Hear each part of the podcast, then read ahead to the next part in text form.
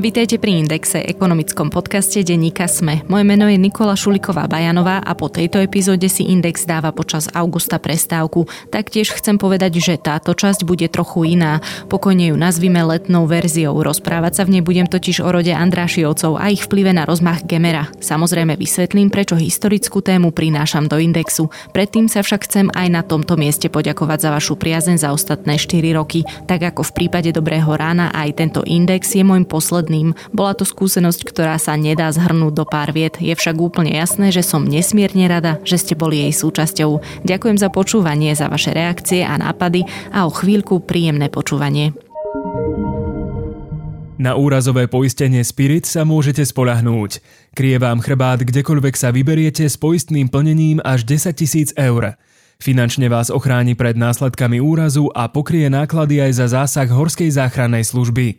Poistite sa už od deväťdesiatdeväť centov na deň. Jednoducho online na pár klikov. ČSOB poisťovňa.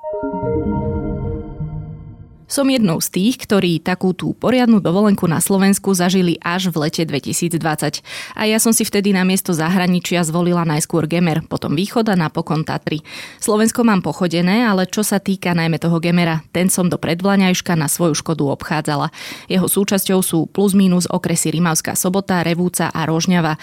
Ak by sme sa pozreli na historickú gemersko-malohonskú župu, územie by sa ešte rozšírilo.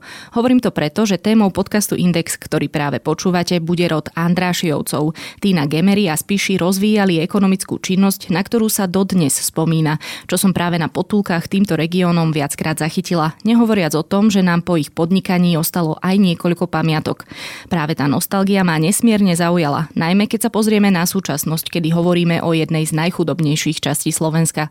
Zaujíma ma preto, aké to bolo, keď tu Andrášiovci žili a podnikali. No a mojím hosťom, s ktorým sa o téme budem rozprávať, je slovenský historik, teoretik umenia a súdny znalec v odbore umelecké diela a niekdajší riaditeľ múzea Betliar a hradu Krásna Hôrka Julius Barci. Dobrý deň, vitajte. Dobrý deň, ďakujem za pozvanie. Vy pochádzate z toho regiónu a to, čo som spomenula, že cítiť akúsi nostalgiu aj medzi ľuďmi, ktorí už Andrášiovcov nemohli jednoducho zažiť, čiže medzi mladšími generáciami.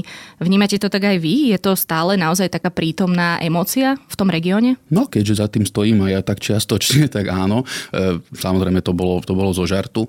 Andrášiovci sú v gemerskom regióne prítomní fyzicky v podstate tristo rokov od konca alebo druhej polovice šestnásteho storočia a v takej tej mentálnej histórii ľudí od štyridsiateho piateho, kedy sme sa v podstate rozhodli vzdať tejto rodiny alebo teda ľuďom, ktorí boli podobní Andrášiovcom. Čo je veľmi zaujímavé, je tam niekoľko liniek, vďaka čomu sú Andrášiovci stále ešte v tom povedomí. Jednak je to dedičstvo kultúrne, potom je to dedičstvo priemyselné a v neposlednom rade ešte aj prírodné krásy, ktoré oni propagovali už v devätnástom storočí. Áno, je jednoznačné, že oni mali obrovský vplyv, ale ešte poďme trošku hlbšie do toho, že kde pramení, z čoho pramení teda tá nostalgia. Veľakrát sa aj v týchto rozhovoroch vyťahuje no, tá národnostná karta.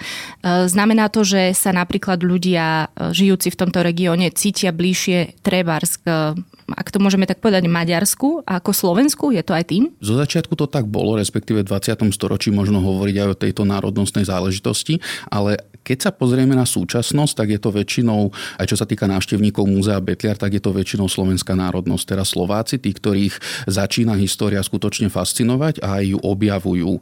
A Andrášiovci sú špecifickí a zaujímaví aj vďaka tomu, že je to v zásade jediná família, po ktorej nám niečo zostalo na mm-hmm. Slovensku, pretože všetky ostatné kaštiele, na rozdiel od Betliarského alebo prípadne aj teda na rozdiel od hradu Krásna Hôrka, všetky tieto sídla boli zlikvidované, vykradnuté alebo, alebo zrovnané so zemou. Tieto zostali, zostali so svojimi zbierkami a sú hojne navštevovaní a navštevované turistami.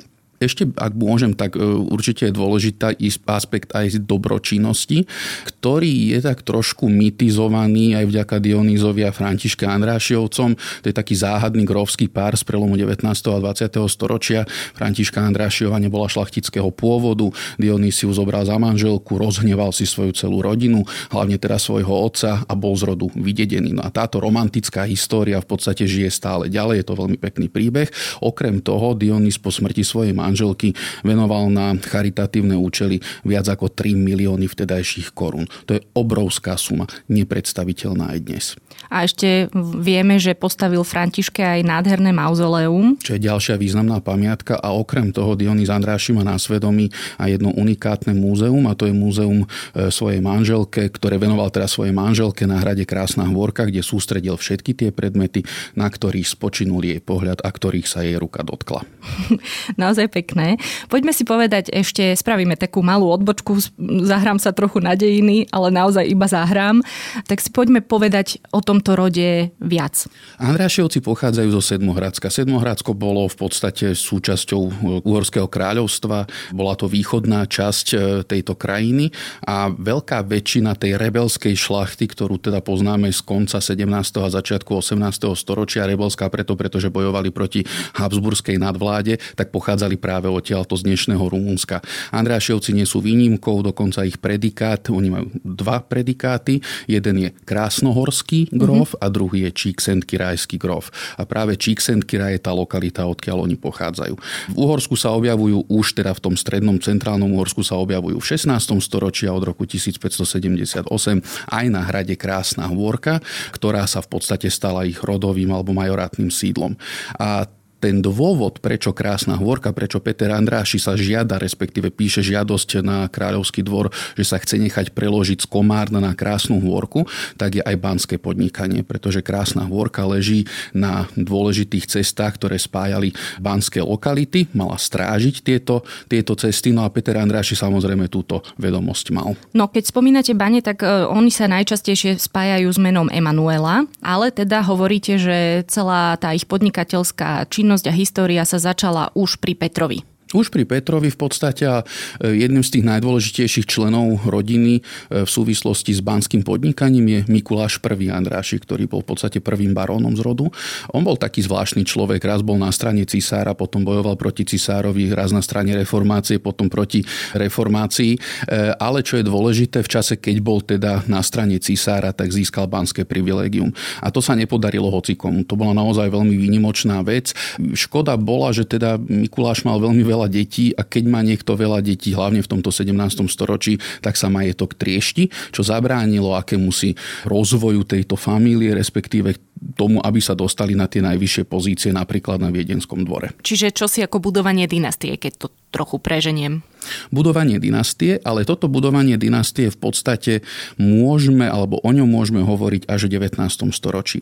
V devätnástom storočí je jeden veľmi významný člen rodiny, a to je Karol Andráši, ktorý si zoberie Etelku Sapáriovu. Inak v minulosti bolo dôležité aj to, koho si človek zoberie, zvlášť v takýchto kruhoch, pretože išlo o majetok.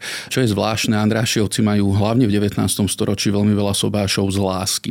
Ale napriek tomu, že sú z lásky, boli aj celkom výhodné finančne.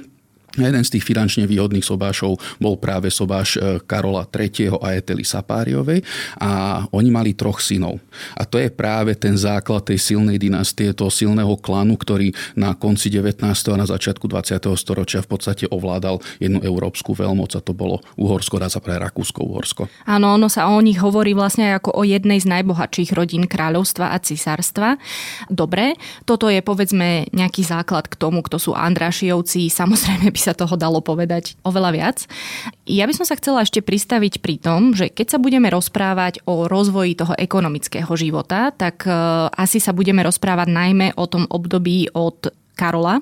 Áno, v podstate sa budeme rozprávať o období v druhej, druhej polovice devätnásteho storočia, ale nie je dôležité si uvedomiť aj to, čo bolo predtým, pretože aj to osemnáste storočie je veľmi dôležité predovšetkým v uhorských dejinách, pretože vtedy z hľadiska uhorskej šlachty a uhorských stavov prichádza na trón niekto, kto konečne chápe Maďarov, a to mala byť Mária Terézia.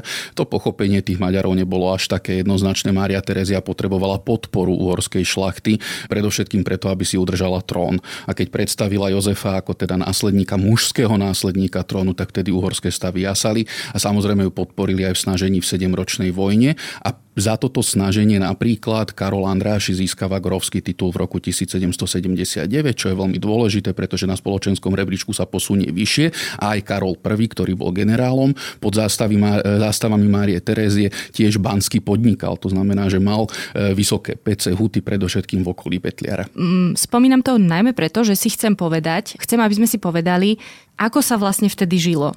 Ako si máme predstaviť, povedzme, tú druhú polovicu devätnásteho storočia? Aké bolo spoločenské usporiadanie? Boli to ešte stále poddaní, alebo už nie, keďže bolo zrušené nevoľníctvo? A ostaňme napríklad na tom území dnešného Slovenska a hlavne Gemera. Ono je to veľmi zaujímavé, pretože ak sa pozeráme na, na periodizáciu dejín západoeurópsku, tak samozrejme stredovek končí niekedy v šestnástom storočí, na konci pätnásteho storočia, ale sú historici, ktorí hovoria, že u nás ten stredovek končí až zrušením poddanstva, a to v roku tisícosemstoštyridsaťosem, čo je samozrejme, ja si myslím, trošku prepisknuté, alebo dá sa povedať, že takmer nezmysel, ale vypovedá to o pomeroch. Vypovedá to o pomeroch v krajine, pretože predsa len ten západ Európy, ktorý bol obrovskou inšpiráciou aj pre Rakúsko, Uhorsko a Uhorsko predtým, alebo Habsburskú monarchiu, tak ten západ bol na vyššej úrovni a inej úrovni. U nás sa nežilo tak dobre, ako sa žije dnes, napríklad, čo by si tiež aj poslucháči mohli uvedomiť, keď nadávajú na dnešok, ale bol tam ten zemepán, teda boli tam tí vlastníci veľkých pozemkov, obrovských panstiev, a práve títo sa mali starať o to, aby na tomto mieste, alebo na tom mieste, ktoré, z ktorého pochádzali, zvyčajne odtiaľ pochádzali, aby prosperovalo. A oni samozrejme potom odchádzali do väčších miest, väčšinou v zime, aby tam hlasovali v parlamente tak, aby bolo dobre predovšetkým v regiónoch. A to je typické aj pre Andrášiovcov. Povedali ste, že zemepáni sa mali starať o to, aby prosperovala tá ich pôda, ten kúsok zeme. Tak teda ako to robili Andrášiovci? Vlastne nezodpovedali sme ešte poriadne tú otázku, že či ľudia, ktorí v druhej polovici osemnásteho storočia pracovali pre nich, či to boli stále poddaní, alebo už môžeme hovoriť o zamestnancoch. Keďže v roku tisícosemstoštyridsaťosem sa oficiálne ruší poddanstvo, čo bolo inak také zvláštne, pretože mnohí by sa z toho mali tešiť, aj mnohí ľudia sa samozrejme tešili, pretože to bola jedna z tých požiadaviek aj toho revolučného pnutia okolo polovice devätnásteho storočia, tak mnohí ale stratili pôdu pod nohami, pretože mohli zrazu ísť mimo hraníc pánstva, mohli sa sobášiť bez, bez súhlasu zemepána, alebo teda majiteľa pozemku, a dostali status v podstate ako keby samostatne, teraz poviem slovo, ktoré patrí do dvadsiateho prvého dvadsiateho storočia, podnikajúcich ľudí. To znamená, že mali nejakú pôdu, ktorú v zásade ako keby prenajímali, respektíve dostali od toho zemepána, a na, na tejto pôde mali, mali nejakým spôsobom pracovať.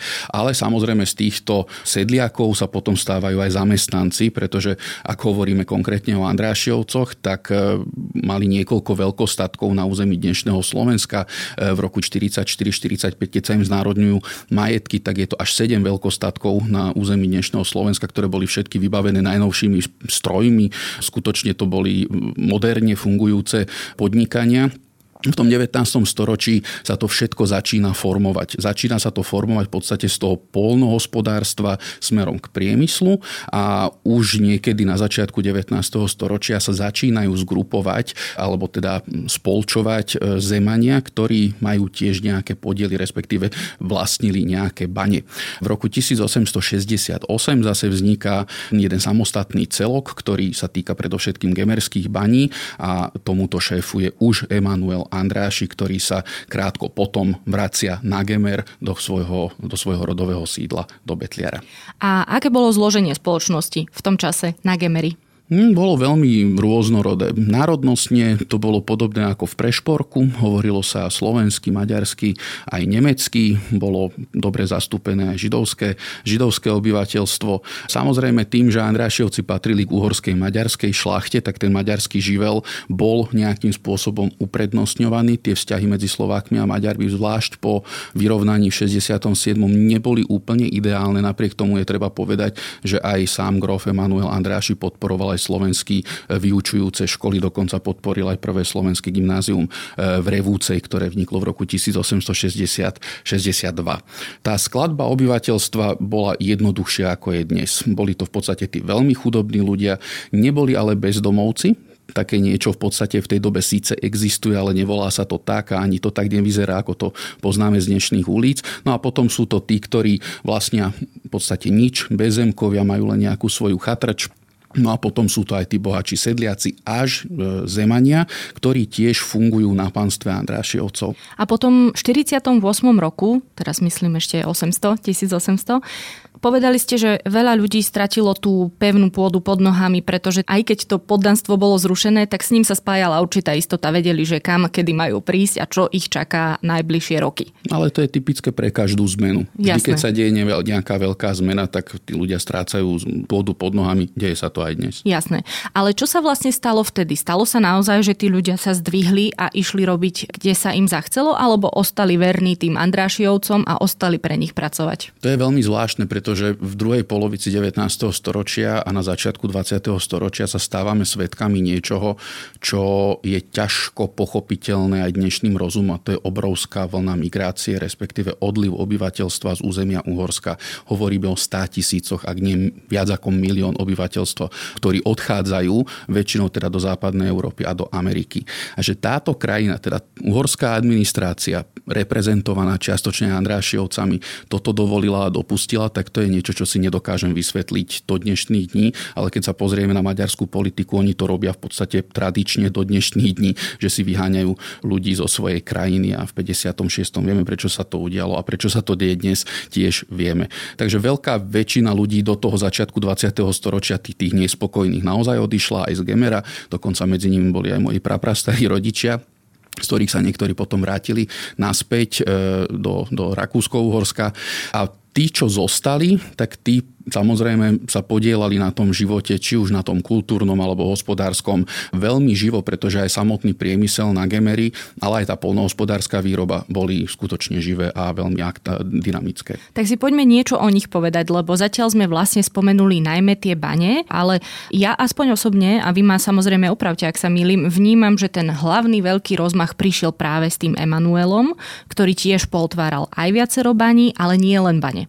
Emanuel Andráši bol už ten, ten model moderný podnikateľ, teda podnikateľ, ktorý mal skutočne skúsenosti aj zo západnej Európy, pretože mal myslím šestnásť rokov, keď ho jeho otec Karol Tretí zobral do Belgicka na študijnú cestu, respektíve ho poslal na tú gavaliersku cestu, ktorú museli absolvovať skoro všetci šlachtici. Dokonca aj Karol Tretí zomiera veľmi skoro, pomerne mladý, v roku tisícosemstoštyridsaťpäť na študijnej ceste v Bruseli. No a prečo práve je to Belgicko alebo Anglicko, kam odchádza naša šlachta, teda hlavne Andrášiovci, tak preto, pretože to boli veľmoci v spracovávaní ocele a železa. A keď som spomenul Emanuela Andrášiho ako toho už moderne uvažujúceho grófa, tak tiež je si dobre uvedomiť, že to, čo poznáme dnes, alebo ten slovník ekonómov, alebo bankárov, investorov, ten nie je nový. Len my sme tu mali jednu štyridsaťročnú veľmi nepríjemnú diktatúru. Za komunistov sa nemohlo o týchto veciach hovoriť, už vôbec neboli mysliteľné v praxi. Ale oni boli známe už aj predtým.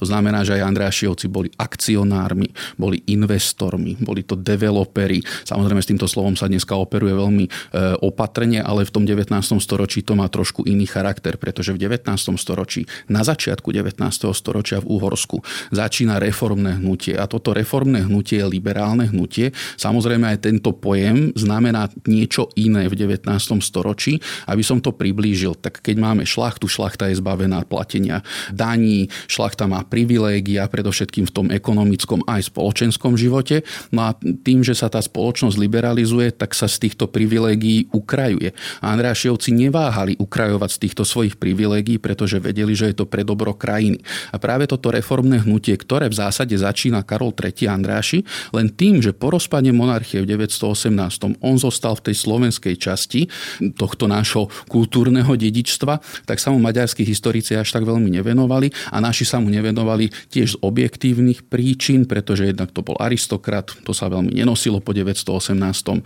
a už vôbec sa nenosilo to, že bol niekto Maďar. Ale dneska už máme tieto predsudky v podstate prežité, už sme ich prekročili a ja verím, že príde nejaký historik, ktorý sa aj Karolovi venovať bude. To znamená, že na začiatku storočia sa začína jedno veľmi dôležité reformné hnutie, vyvrcholením ktorého je v zásade rozmach v druhej polovici devätnásteho storočia, výsledný výsledok je napríklad Budapešť, jedno obrovské mesto, veľkomesto a samozrejme aj veľmi bohaté, obrovské akciové spoločnosti, na čele ktorých stáli samotní Andrášovci. No a toto je inak mimoriadne zaujímavé, keď hovoríte, že ekonóm, developer, akcionár, investor a tak ďalej, čiže v tých historických dokumentoch, ktoré trebárs vieme nájsť na Betliari alebo hoci kde, nemusíme sa len o Andrášovcoch rozprávať, ale by sme si vedeli prečítať tieto slová. Určite, takto slovo developer asi nie, ale existovali napríklad poisťovacie spoločnosti, ktoré expandovali aj na územie Strednej Európy. To bola veľká firma z Anglicka, ktorá sa volala Gresham a členom predstavenstva Nemčiny a s predsedom predstavenstva bol, bol Emanuelov syn grof Gejza Andráši. Ak niekto pozná Budapešť, tak stojí tam reťazový most, ktorý tiež súvisí s Gemerom, pretože niektoré jeho konštrukčné prvky sa vyrábali v Andrášiovskej železiarskej továrni a presne oproti tomuto mostu stojí palác Gresham, ktorý bol postavený v čase, keď bol predsedom predstavenstva práve Gejza Andráši. A aby sme vedeli, že čo to asi je, alebo teda pochopili, čo to je, tak to je taký veľký, veľký dom, kde v prízemí boli obchodné priestory, v podstate ako nákupné centrum, na poschodí boli nájomné byty, to sa prenajímalo, no a samozrejme z tých peňazí potom ľudia, ktorí fungovali v tej poisťovacej spoločnosti, žili. No, ja som vychádzala z toho, že v tom čase, ak sa nemýlim, tak boli ľudia trochu tak posadnutí angličtinou a developeri anglicizmus, tak som si myslela, že či náhodou sa to vtedy už nepoužívalo. Inak veľmi správne to podotýkate, pretože od konca osemnásteho storočia hovoríme o niečom ako anglománii. Na konci osemnásteho storočia už šlachta na, Slo- na, Slo- aj na Slovensku v podstate, ale teda v Uhorsku hovorí po anglicky, budujú si sídla v štýle anglickej šlachty, pijú čaj o piatej a teda hovoria po anglicky. To mm-hmm. je to najdôležitejšie. Majú guvernantky a spoločničky, ktoré potom s nimi po anglicky konverzujú. To vieme aj z toho dôvodu, že sa zachovali v Anglicku listy Mary Stevensovej, ktorá bola spoločničkou najprv Etely Sapáriovej Andrášiovej a potom jej nevesty Katinky Kendefiovej Andrášiovej. A je obrovské množstvo listov, ktoré táto osoba písala svojim sestrám a matke do Anglicka a dozvedáme sa tam detaily o živote. Jednak v Uhorsku, ale predovšetkým u Andrášiovcov. A aké to bolo pre takúto ženu z priemyselnej, rozvíjajúcej sa krajiny prísť do neúplne najrozvinutejšieho regionu? Regiónu na bol to šok, bol to šok, ale na druhej strane ona sa dostala do tých najvyšších kruhov. V čase, keď písala tieto listy, Julius Andráši sa stal ministerským predsedom uhorskej vlády hneď po vyrovnaní. Bývali v paláci na, na Budinskom hrade, v Alexandrovom alebo v Šándor Palota, to je dneska sídlo maďarskej prezidentky. Takže ona mala ten obraz trošku skreslený a zrejme bolo v tých Andrášiovcoch niečo, čo dokázalo skutočne osloviť a Julius Andráši musel byť veľmi charizmatický a šarmantný človek, pretože o ňom píše len v superlatívoch. A vieme, že teda aj tie jeho politické úspechy boli veľakrát založené práve na jeho osobnom šarme, na jazykových znalostiach a samozrejme vzdelanosti, ktorou disponoval. No a je práve to, že alebo sú to také spojené veci, ten záujem o angličtinu, Anglicko a západnú Európu s tým záujmom podnikať a rozvíjať práve tie priemyselné činnosti aj trebárs na Gemery? Určite, pretože ako som spomenul, tak práve tieto západoeurópske krajiny mali vykročené k modernizácii, ale na všetkých úrovniach a už v roku tisícosemstodvadsaťosem, teda krátko asi v dvadsiatom siedmom vycestuje do Anglicka aj Juraj Andráši. Juraj Andráši pochádzal z krásnohorskej vetvy, alebo teda krásnohorsko-dlholúdskej vetvy Andrášiovcov a cestuje do Anglicka spolu s Ištvánom Sečením. A Ištvána Sečeního maďarská historiografia považuje za jedného z najdôležitejších predstaviteľov práve tohto reformného hnutia.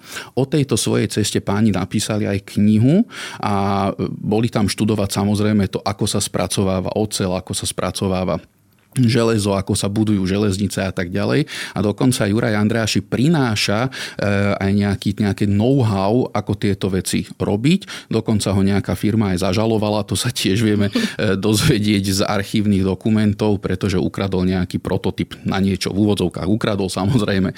Myslel si, že do Uhorska je ďaleko z Anglicka. Nebolo. Nebolo až tak ďaleko, ale čo je dôležité. V Drnave vytvoril jednu skutočne obrovskú továreň. Tá Táto továreň zamestnávala niekoľko sto ľudí, dnes má táto obec okolo sedemsto, sedemsto obyvateľov a vďaka Jurajovi dostala táto, táto továreň jednu z najdôležitejších zákaziek a to bol práve reťazový most v Budapešti. Vytvoril tam nosníky pre tento, pre tento most a zachovali sa, myslím, iba tri pôvodné časti, pretože celý most bol zbombardovaný v štyridsiatom piatom a jeden z týchto nosníkov je na Gemery a je súčasťou zbierok Andrášiovcov. Dostávame sa k železorudnému podnikaniu. Ja sa stále vraciam k tomu Emanuelovi, lebo on má aj ten prívlastok Železný gróf, ale tak nebol to len on. Povedzme si, ako sa teda podarilo preniesť tie skúsenosti zo západu a vedomosti zo západu, okrem nejakého možno ukradnutého prototypu, na ten Gemer, komu a ako to vyzeralo? A čo vlastne všetko postavili? Ja viem, že v roku tisícosemstošesťdesiatsedem dal práve Emanuel postaviť hutu Etelka, to teda je pomenovaná po matke, ktorú sme už spomínali. Áno, od, z tých existuje listov. Huta Karol a tak ďalej, áno, teda áno. Potom sú bane Emanuel, Dionýz, e, celá rodina je zastúpená v týchto, v týchto priemyselných pamiatkách. Emanuelovi ešte treba podotknúť toľko, že tým, že pochádzal z tejto významnej rodiny, bol dedičným členom uhorského parlamentu. Aj voleným, ale aj dedičným členom. A e, kedysi neexistovala televízia, neboli sociálne médiá, tak noviny vychádzali dva až tri krát denne. To znamená, že novinári chodili na zasadanie parlamentu, e, ráno si robili poznámky, už vychádzajú noviny na obed, aby sme teda vedeli, čo sa ráno povedalo v parlamente. Ráno vychádzajú tie, ktoré informujú o tom, čo bolo večer. No a večer vychádzajú tie noviny, kde sa hovorí, čo sa dialo popoludní. A z týchto novín vieme celkom dobre rekonštruovať, o čo Emanuelovi išlo v rámci jeho parlamentných vystúpení. Bol to ináč celkom uvoľnený človek, ktorý neváhal hovoriť nárečím. To bolo celkom zvláštne v maďarskom parlamente, ale vychádzalo to jednak z jeho povahy a zároveň aj z tej pozície, ktorú mal, ktorá bola v zásade neotrasiteľná. No a z týchto teda dobových dokumentov vieme, že navrhoval daňové úľavy pre malých podnikateľov v oblasti železorudného podnikania a oceliarstva, pretože on sám považoval oceľ za budúcnosť. V roku tisícosemstoosemdesiat jeho syn Gejza Andráši vycestuje do Spojených štátov a do Kanady. A ide tam nielen poľovať, pretože doteraz sa hovorilo, že len tam poloval, pretože aj v Betliarskom kaštieli sú zachované trofeje obrovských jeleňov vapity, ktoré tam zastrelil, ale bol tam spolu aj s ekonómmi, s národohospodármi, proste s veľkou skupinou ľudí, ktorí skúmali jednak spracovávanie ocele a na druhej strane aj daňový systém, aký je, aký je v ú es á. Vznikla o tom aj veľká publikácia, ktorá, myslím, bola vydaná niekedy na konci devätnásteho storočia, čo sa z toho, čo oni tam videli a zažili, aplikovalo do práva a do praxe v Uhorsku, to neviem. Ale, ale každopádne takýchto expedícií, ktoré mali nejakým spôsobom skvalitniť život v Rakúsko-Uhorsku, bolo veľa a niektorí z nich sa zúčastňovali aj samotní Andrášiovci. To je teda tá výprava, ale ako sa vlastne rozvíjal celý ten železorudný priemysel? Železorudný priemysel sa rozvíjal v podstate na dvoch úrovniach. Jedna úroveň je tá, že teda je potrebné sfárať do bane a nejak spracovávať tie, tie, tie veci, ktoré sa vyťažia, v podstate železnú rudu. Andrášiovci sa snažili o sebestačné podnikanie. Ako som spomínal, boli to moderne uvažujúci ľudia, to znamená, že boli akcionármi a vytvárali tieto akciové spoločnosti, kde teda vždy buď predsedali, alebo mali najväčší podiel, združovali menších podnikateľov. Akože z regiónu? Alebo... Aj z regiónu, väčšinou teda z regiónu, či už to boli štítnickí podnikatelia, alebo tam bolo niekoľko tých združení, ktoré sa venovali venovali spracovávaniu týchto kovov a v neposlednom rade išlo aj o budovanie infraštruktúry. To znamená, že sebestačné podnikanie je, že niečo vyťažím, dopravím to niekde, aj to spracujem a potom to predávam. Toto bol naozaj ten komplex, ktorému sa oni venovali. Čo sa týka infraštruktúry, budovanie ciest, regulovanie riek, to bolo niečo pre nich absolútne dôležité. Napríklad od Karola Andrášiho, čo je začiatok devätnásteho storočia, až do konca devätnásteho storočia sa Andrášiovci zúčastňujú spolku na reguláciu Tisy, pretože Tisa sa veľakrát vylievala a tak ďalej. Zabraňovalo to poľnohospodárskej činnosti. Tomu oni urobili v zásade koniec. No a v neposlednom rade je to postavenie železnice. Spojenie Gemeru s Budapešťou. Vtedy to vyzeralo tak, že časť týchto veľkých investícií znášali samotní aristokrati, teda v tomto prípade Andrášiovci, ale ku každej takejto veľkej investícii vzniklo aj rozhodnutie vlády uhorskej. To znamená, že bolo tam isté spolufinancovanie. No a čo je smutné, tak práve tú železničnú trať, ktorá bola postavená ešte za Emanuela Andrášio, tak ona fungovala až do roku dvetisícdvanásť a vtedy v podstate to spojenie bolo preťaté. Tam išlo o spojenie medzi Betliarom, Dobšinou, Mánreve a Budapešťou, pretože tak, ako ste to v úvode naznačili, dnes je Gemer, sú to v podstate tri okresy, ale Gemer a Malohont to bola župa, ktorá bola podstatne väčšia a prekračovala hranice do dnešného Maďarska. A tiež, keď sa bavíme o týchto veľkých holdingoch, alebo dá sa povedať o týchto veľkých podnikoch, tak nemožno ich chápať len v lokalite Gemer, ale je tam Ózd. To je kúsok od slovenských hraníc, je to tiež taká železiarska lokalita a práve tento Ózd bol aj Salgótarja napríklad. To boli také tie srdcia výroby e, alebo spracovávania surového železa, ktoré sa ťažilo na Gemeri. Pristavím sa pri jednej veci najskôr, čo ste spomenuli, že takýto rozvoj nebol v podstate možný bez pričinenia monarchie, alebo teda povolenia zo strany vlády, ste povedali? Áno, vláda.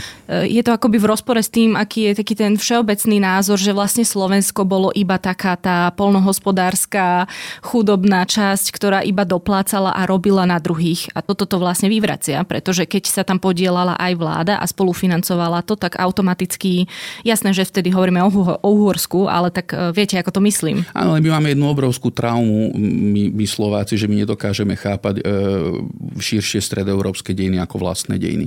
Máme tendenciu hovoriť, že sme nemali kráľov. To je úplný nezmysel. Ten, kto bol korunovaný svetoštefánskou korunou od prvého až po posledného panovníka na území Habsburskej monarchie Uhorska, Rakúsko-Uhorska, to je jedno, vládol aj Slovákom. Dokonca skratka T, ktorú my chápeme tiež neúplne správne hanlivo, Tóth, teda Slovák, sa objavuje aj v iniciálach uhorských panovníkov, kde sú teda skratky všetkých národov, ktorým, ktorým panovníci vládnu a je tam aj to téčko, teda že aj král Slovákov. Takže pokojne si môžeme osvojiť aj Františka Jozefa, aj Karola štvrtého, Máriu Tereziu, všetkých týchto panovníkov, pretože vládli aj našim predkom. Tá účasť uhorskej vlády, alebo teda tých najvyšších politických reprezentácií vždy závisela od toho daného zemepána. Andrášiovci boli, ako som spomínal, rebelskou šlachtou, veľmi dlhé obdobie boli, boli tou ako vládnúcou, dá sa povedať, alebo teda ich strana, alebo strana, ktorej boli členmi, boli, bola vládnúcou stranou a potom boli síce v opozícii. Lenže táto opozícia nebola taká, ako ju poznáme dnes. Aj táto opozícia v Uhorsku predkladala zákony, schvaľovala zákony a bola plnohodnotnou súčasťou politického systému Rakúsko-Uhorska. Tým pádom aj opozícia mala nejaký prínos, nielen poukazovať na nedostatky. Čo sa ešte týka toho samotného vzťahu dvora a, a šlachty. Dvor bol závislý na tom, respektíve dvoru a hlavne teda v tej dobe cisárovi Františkovi Jozefovi išlo o jednu vec a to je zachovanie celistvosti krajiny. Už v devätnástom storočí začínajú tie národnostné pohyby, ktoré ohrozujú celistvosť krajiny. Jemu išlo o to, aby sa to zachovalo. No a samozrejme tým, že tá, tá uhorská časť monarchie bola osídlená teda nie väčšinou Maďarmi, väčšinou Slovanmi samozrejme, ale Maďari boli tým líderským národom, tak sa snaží výjsť v ústrety predovšetkým, predovšetkým im. Andrášiovci patrili k tej šlachte, ktorá reprezentovala teda tú maďarskú časť, alebo teda maďarskú národnosť a tým pádom ten vzťah medzi dvorom nebol zlý, bol dobrý. E, I keď Emanuel nebol úplne spokojný napríklad s tou sumou, ktorú dostal, respektíve bol kompenzovaný za výstavbu železnice. To bolo On, koľko? Neviem presne, lebo o, bavíme sa o obrovských sumách. o obrovských sumách. Je veľmi ťažké inakšie prepočítať menu z devätnásteho storočia na dnešné peniaze. Ono sa to zvyčajne hovorí tak, že čo sme si vtedy mohli za tie peniaze dovoliť a čo si môžeme, čo si môžeme dnes. Čo ale pri úplne inom zriadení sa tiež veľmi ťažko. Absolútne, absolútne.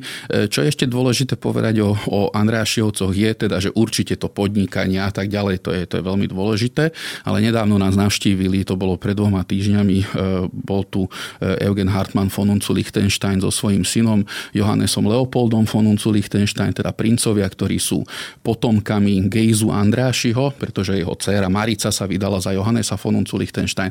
No a keď sme sa rozprávali s princami, tak nám povedali, že ešte aj tá nová generácia je vychovávaná tak, že majú zodpovednosť voči ľuďom, ktorí žijú na pozemku, ktorí vlastnia. A táto zodpovednosť je veľmi dôležitá. Vďaka tejto zodpovednosti vznikali banícke kolónie, kde baníci bývali. Bola zabezpečená zdravotná starostlivosť, zabezpečila sa v podstate škôlka, škola pre deti zamestnancov. Mali tam kino, kolkáreň a tak ďalej. Takže všetky tieto veci existovali preto, aby boli zamestnanci spokojní. Samozrejme, neboli úplne spokojní. Vieme, že tie ľavicové tendencie od konca devätnásteho storočia silnejú, silnejú aj, aj na Gemery, ale Andrášovci mali na zreteli to, že teda treba aj týchto ľudí nejakým spôsobom uspokojiť, a preto Dionýz Andráši v roku tisícosemstodeväťdesiatosem ako prvý v Uhorsku začína vyplácať dôchodky svojim zamestnancom.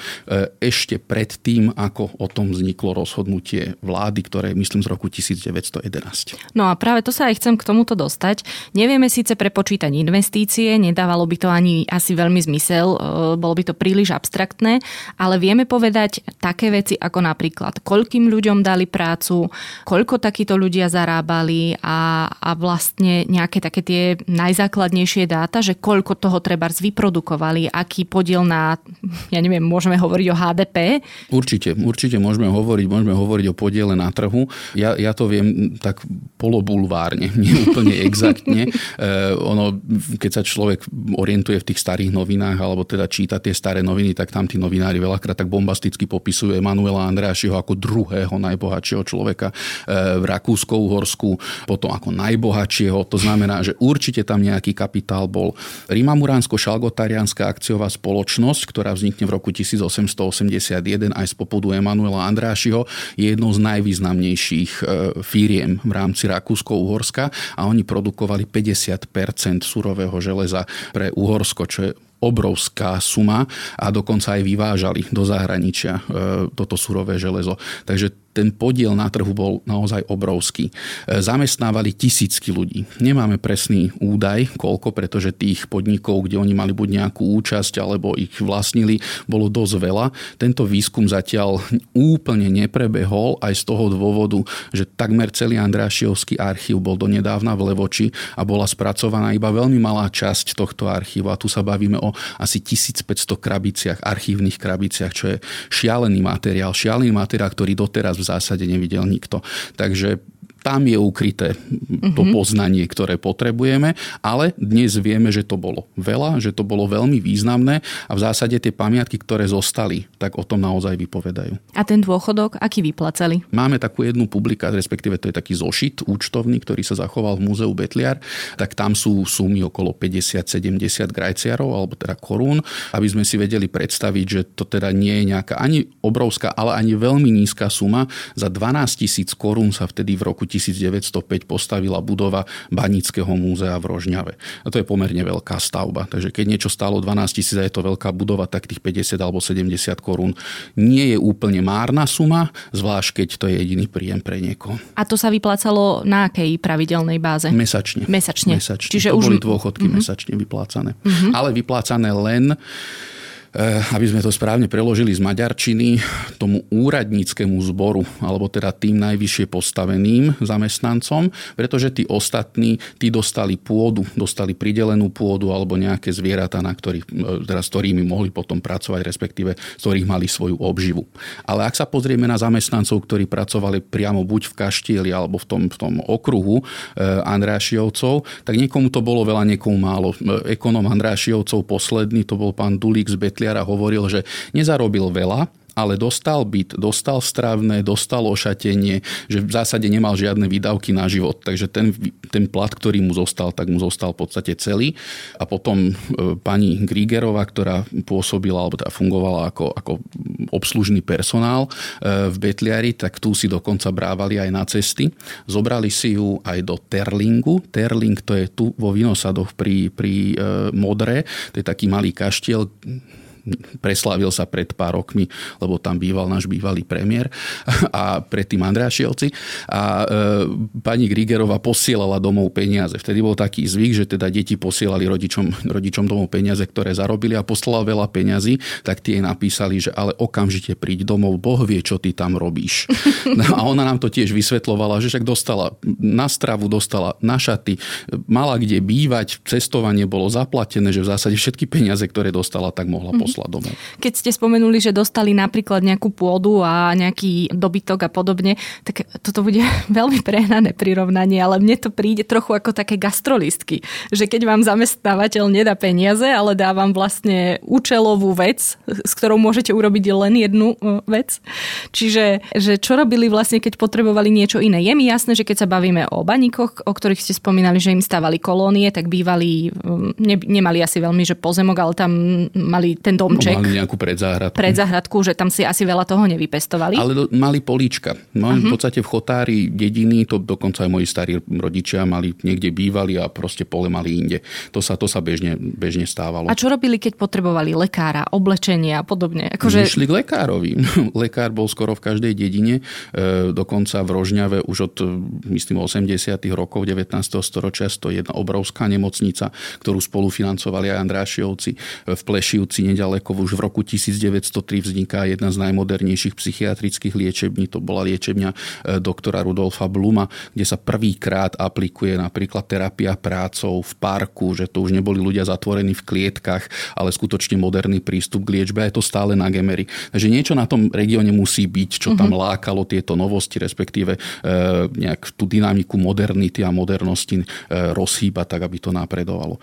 A oblečenie tiež. Bolo veľa krajčírov, dokonca boli aj hodní návrhári. V Lučenci, ktorý je nedaleko od Rožňavy a od Gemera, to je už Novohrad, tak tam bolo veľmi veľa krajčírov, uh-huh. ktorí ale po rozpade monarchie v roku devätnásť osemnásť strácajú veľkú časť svojej klientely, pretože tie cesty e, ekonomické, respektíve tie obchodné smerom na Budapešť a Maďarsko boli pretrhnuté. Lebo pýtam sa to preto, že je mi úplne jasné, že si vtedy ľudia nekupovali t- toľko vecí, koľko my, ale že naozaj mali veď jeden sviatočný oblek, alebo teda jedno sviatočné oblečenie a potom niečo na prácu a asi niečo na doma a na spanie, hej. Ale, ale že... to nie len títo jednoduchší ľudia, dokonca keď si pozeráme fotografie v Betliarskom archíve, kde je teda jedenásť tisíc historických fotografií, je to jeden z najväčších fondov svojho druhu na Slovensku, tak vidíme fotografie Eleonory Kaunitz-Zurich-Berg, to bola manželka Gejzu Andrášiho, ktorá má nádherné šaty z nejakej exotickej látky, a teraz pozeráme ďalšie fotografie z ďalších generácií už po nej, ktoré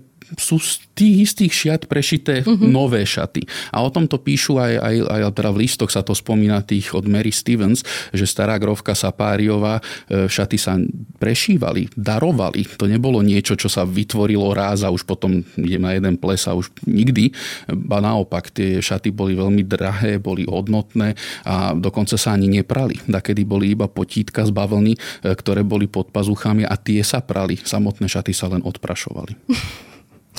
No, ešte si len tak zhrňme, čo všetko vlastne dnes vidíme ako ten pozostatok podnikateľskej činnosti, a dostaneme sa aj k tomu, v akom je to stave. Ale už sme spomenuli hutu Etelka, ktorá je v Nižnej Slanej. Vy ste spomenuli hutu Karol, tá je vo Vlachove. Vo Vlachove, áno, mm-hmm. tam nemajú Andrášiovci aj kaštiel a dokonca aj zbytky parku. Potom vieme o železnici, ktorá teda spájala Gemer so zvyškom sveta.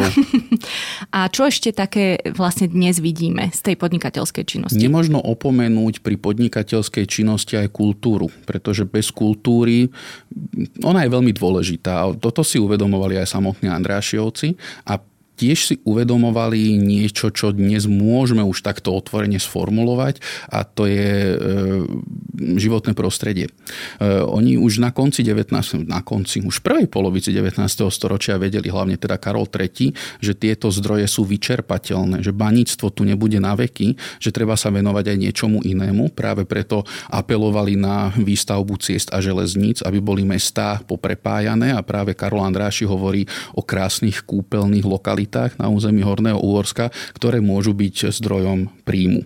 Takže toto si oni uvedomovali veľmi jasne. No a čo sa týka tej samotnej kultúry, tak popri tom podnikaní samozrejme sú to veľkí zberatelia, podporujú mladých umelcov, budujú galérie, múzea, podporujú múzea, dokonca vždy na ich v úvodzovkách dvore, čo môžeme to nazvať dvorom pokojne, či už je to Betliar, Parchovaný, Humenné, Trebišov alebo Budapešť, vždy pri nich funguje nejaký dvorný maliar alebo nejaký mladý nádejný človek, ktorého podporujú nielen finančne, ale aj tým, že ho posúvajú v tej spoločnosti stále vyššie. Dokonca architekt Arthur Meining, to bol nemecký architekt, ktorý bol veľmi obľúbený v kruhoch uhorskej šlachty. Svoju veľkú prvú realizáciu robí pre Emanuela Andrášiho ako veľmi mladý, to je Betliarský kaštiel, potom ho Emanuel požičia svojmu bratovi, potom si ho zamestnajú aj Károjovci a tak ďalej. Takže aj tým spôsobom, že teda keď už Andráši niekoho zamestná, tak asi je to kvalitný človek. Takže aj kultúra je dôležitá pri tej ekonomike, no a samozrejme aj tá samotná ekonomika. Oni to boli väčšinou ľudia, ktorí študovali buď právo alebo banské inžinierstvo, takže veľmi dobre vedeli, o čom podnikanie je. A je toto niečo, čo ich povedzme odlišuje od iných panských rodov na Slovensku? Teda na súčasnom území Slovenska? Áno, pretože jednak ten Gemer, to je takéto železné srdce rakúsko-uhorská, alebo teda uhorská minimálne. Tie ďalšie rody, tie mali väčšinou lesné hospodárstva, alebo potom boli investične prítomní niekde. To sú napríklad Esterházyovci, Pálfiovci. Esterházyovské majetky prechádzajú aj do dnešného Rakúska. A ak poslucháči budú mať teraz v lete chuť a čas, tak určite odporúčam navštíviť Eisenstadt, to je kúsok od hraníc. Nedaleko Eisenstadtu je, je Forchtenstein, to je tiež Esterházyovský hrad. A toto je všetko súčasťou ešte aj dnes Esterházy privačty v Tungu. Vyrábajú víno, vynikajúce paštéty, Kaštieľahrad sú obnovené, to sú to vyhľadávané turistické lokality, takže tam možno nahliadnúť do toho, asi ako vyzerá to podnikanie a veľmi podobne vyzeralo aj v tom devätnástom storočí. A Esterházyovcom sa to podarilo nejakým spôsobom teda zachovať, vieme sa dnes akoby k tomu aj vracať a pokračuje. Povedali ste tá Stiftung? V Esterházy privačty Stiftung, áno. Takže, tak, lebo im to v Rakúsku nezobrali, nezobrali tie majetky, jasné. Tam sa to nezno, neznárodnilo. To isté platí o Lichtensteinovcoch, stačí sa pozrieť do Vadúzu alebo do okolia Gracu, kde Lichtensteinovci ešte stále bývajú, v kaštieli Holenek, čo je privátne sídlo, potom grófovia Meránovci, ktorí sú tiež blízko. A v Čechách to vidíme tiež, kde sa vrátili tie majetky pôvodným majiteľom. V zásade takmer bez výnimky sú to prosperujúce podniky. No a teda hm, hlavne to znárodnenie je tým kameňom úrazu toho osudu Andrášiovcov. Keby sa toto nestalo, tak sa asi tiež vieme. Samozrejme, že to je už historická fikcia a to, do toho sa ja nejdem púšťať, ale asi by sme sa trochu inak dnes rozprávali o tomto rode a asi by sme sa nepozerali na spustnuté huty a podobne, ako sa pozeráme dnes. Treba pripomenúť pri tejto príležitosti napríklad aktivity Čiernych dier, teda organizácie, ktorá mapuje a stavia do svetla priemyselné pamiatky a tak ďalej. A oni sami píšu, že to dedičstvo po Andrášiovcoch je čisto depresívne pohľad? Je, je to veľmi depresívny pohľad a ja keď som sa v roku dvetisícštrnásť dostal do Betliarského múzea, kde som pracoval, tak to bol tiež depresívny pohľad, pretože preberať múzeum v, tak, v takom morálnom, etickom úpadku a s tak devastovaným, e, devastovanými zbierkami a expozíciami, tak to nebol radostný pohľad. Našťastie teraz máme už jednu veľmi silnú generáciu, súčasťou ktorých sú aj, aj chalani a dievčatá z Čiernych dier alebo občianske združenie Gotická cesta. Ale to je také zvláštne, že vždy na Gemer musí prísť nejaký outsider, niekto zvonka, kto musí Gemerčanom povedať, že aha, čo, na, čo máte a na čom sedíte a na čo, na čo by ste mohli byť hrdí. Napriek tej nostalgii, ktorú som spomínala, čo je trošku zvláštne. Lebo... Je to zvláštne, ale tá nostalgia je jednak vytvorená tá, tá spomínanou teda tou dobročinnosťou, lebo však predsa len tá Františka s tým Dionýzom, tak to je, to je veľmi veľká legenda v regióne. Potom je to Žofia Šerédy, ktorej telo sa zachovalo a to bolo tak pútne miesto, krásna hôrka, kde chodili samozrejme kvôli normálnym púťam mariánskym, ale aj kvôli Žofii Šerédiovej. No a v neposlednom rade je to aj, aj to, že tie posledné tri generácie Andrášiovcov zanechali naozaj hlbokú stopu v, v srdci ľudí, pretože všetci ich mali veľmi radi. Ja ešte som mal možnosť sa stretnúť s niektorými ich bývalými zamestnancami, ktorí keď o nich hovorili, tak rozprávali len so slzami v očiach. Takže to museli byť veľmi dobrí ľudia, ktorí si určite uvedomovali to, že teda, no či si to uvedomovali, ale museli niekde cítiť, že ich trieda, respektíve to, že šlachta niečo vedie, že to už je na v zostupe, že už teda v tej politickej sfére ten ich výtlak nie je až taký veľký a že majú sa sústrediť práve na to podnikanie a na ľudí na svojom panstve. A na to sa sústreďovali. Takže tie príbehy, ktoré sa viažú k Andrášiovcom naozaj k tým posledným trom generáciám alebo štyrom generáciám, sú plné nostalgie, plné takého pekného rozprávania o ľuďoch, ktorí boli veľmi slušní, veľmi vzdelaní a veľmi láskaví. Ja hlavne nechcem, aby to teraz nakoniec vyznelo tak, že si prajem, aby sa obnovila monarchia, že chcem presne, aby boli stále ľudia, ktorí vzhliadajú k nejakej šľachte a tak ďalej. A predpokladám, že to je myslené skôr tak, ako že to, čo reprezentovali tú úctu aj k svojim teda zamestnancom a tak ďalej, že viete, ono je to také zaujímavé, že ja tiež nie som nejakým privržencom monarchie. Ja si myslím, že, že republika, demokratická, liberálna republika je asi to najlepšie, čo zatiaľ vymyslené bolo. Ale keď sa pozrieme, však Instagram je toho plný, internet je toho plný. Teraz mala oslavu sedemdesiateho výročia nástupu na trón Alžbeta druhá, ktorá bola aj našej veľmi dobrou priateľkou posledných Andrášiovcov z Betliarského kaštieľa, grofa Gejzu Andrášieho napríklad. Alebo kráľovna Margaret mala päťdesiate výročie nástupu na na trón. To sú ľudia so slzami v očiach pozerajúci sa na portrét svojho panovníka. Keď je monarchia, tak panovník má byť iný, respektíve tá celá rodina má byť iná, opradená takým tajomstvom alebo nejakými... Nejak, proste, že to nemajú byť úplne bežní ľudia a je to úspešné. Zatiaľ to vychádza. Všetkým tým monarchiám, ktoré v Európe zostali po štyridsiatom piatom roku, tak zatiaľ je to také, že, že vyhrávajú. Mm-hmm. Až na Španielsko, tam sa to trošku otriasa, pretože starý pán král Juan Carlos má zopár pár kauz na svojom krku, ale jeho syn to celkom pekne žehlí. Filip šiesty a so svojou manželkou Letíciou je veľmi elegantný pár, ktorý majú ľudia veľmi radi.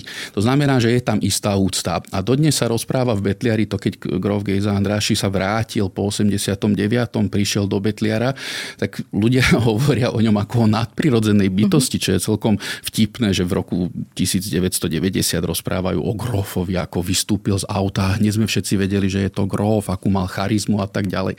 Čo treba určite podotknúť je, že boli vzdelaní, ovládali veľa jazykov, boli cestovaní, sčítaní, to znamená, ak sa niekto kamaráti s Alžbetou druhou, tak iste má nejaké spôsoby a to mohlo vyvolávať ten pocit, že sú to iní ľudia, respektíve, že, že sú charizmatickí a určite Jasne. Aj boli. A potom je tam jeho sestra Ilona. Ilona Andrášiová, ktorá neemigrovala na západ, pretože sa rozhodla zostať v Maďarsku, znervozňovať komunistov, to sa jej celkom dobre darilo. Bola zatvorená do väzenia, do pracovného tábora. Ju poriadne vytrápili, ako len mohli. A keď jej v roku devätnásťstosedemdesiatjeden vrátili pas, tak začala cestovať. A cestovala aj do Betliara na Krásnu hôrku, ale vždy ako turista. Prišla veľmi skromne, kúpila si lístok a išla na prehliadku.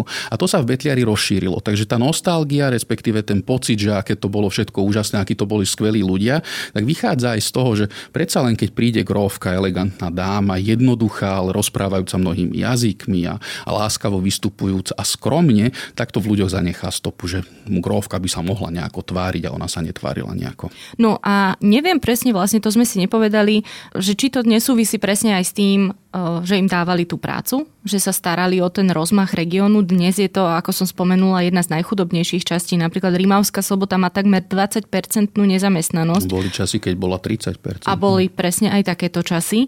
Čiže súvisí to podľa vás aj s tým, že je to taký podhodnotený región a máte, čo sa spýtam teraz, tak premostím do, do súčasnosti, máte pocit, že napríklad oznámenie nového priemyselného parku hej, v tomto regióne mu pomôže vytrhnúť ho z aktuálnej situácie? Akákoľvek investícia pomôže. Len sme svedkami toho, že sú priemyselné parky, ktoré sa vytvoria a nejak sa ten priemysel tam nerozvíja. Že zrejme asi treba premyslieť, či na tom mieste to má zmysel, alebo to nemá zmysel. Ale alfa a omega je, je spojenie. Keď nemáme diaľnicu, nemáme železničné spojenia, tak žiadny investor tam nepríde, pretože je to problematické. Ja cestujem veľmi veľa medzi Gemerom a Bratislavou a niekedy tá cesta trvá päť až šesť hodín a je to, je to veľmi náročné. Je to náročné na psychiku, zvlášť keď máte veľa cestovať a sa potrebujete dostať rýchlejšie a chcete dodržiavať pravidlá cestnej premávky. Gemer utrpel aj tým, a teda hlavne tá banská časť Gemera, že u nás sa po tom štyridsiatom piatom roku ako keby stále stavalo na tých robotníckych a revolučných tradíciách a opustiť baníctvo bolo ako keby hriechom. A vieme, kam to dospelo. Dospelo to v podstate do toho, že Železorudná, alebo Želba, myslím sa volal ten podnik v Nižnej Slanej, sa musel dofinancovávať z vlády. A bolo to iba také akože agó- predĺžovanie agónie priemyselného odvetvia, ktoré už Andrášiovci cítili ako niečo, čo končí a že nedá sa to držať pri živote do nekonečna.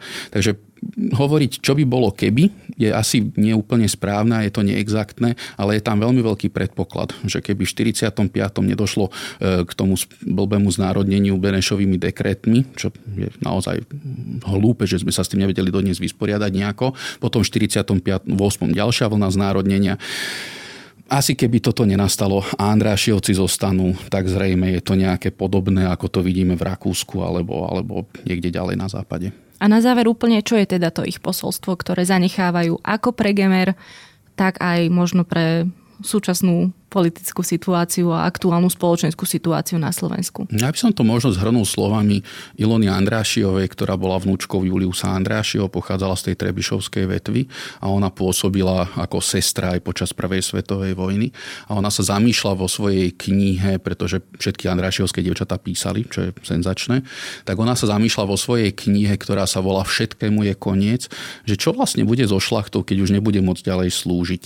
Že čo bude jej úlohou, že vlastne jej úloha končí, keď už nebudú môcť slúžiť celku, slúžiť štátu a ľuďom. To boli tie úvahy okolo prvej svetovej vojny. A to je presne aj to, čo nám povedal princ Lichtenstein, že teda sú vychovávaní k zodpovednosti. Myslím si, že tá zodpovednosť je dôležitá. Ako náhle pocítime tú zodpovednosť k tomu prostrediu, z ktorého pochádzame, tak bude sa mu lepšie dariť. Hovorí Julius Barci, kunsthistorik a niekdajší riaditeľ Múzea Betliar a hradu Krásna Hvorka. Ďakujem za rozhovor. Ďakujem pekne.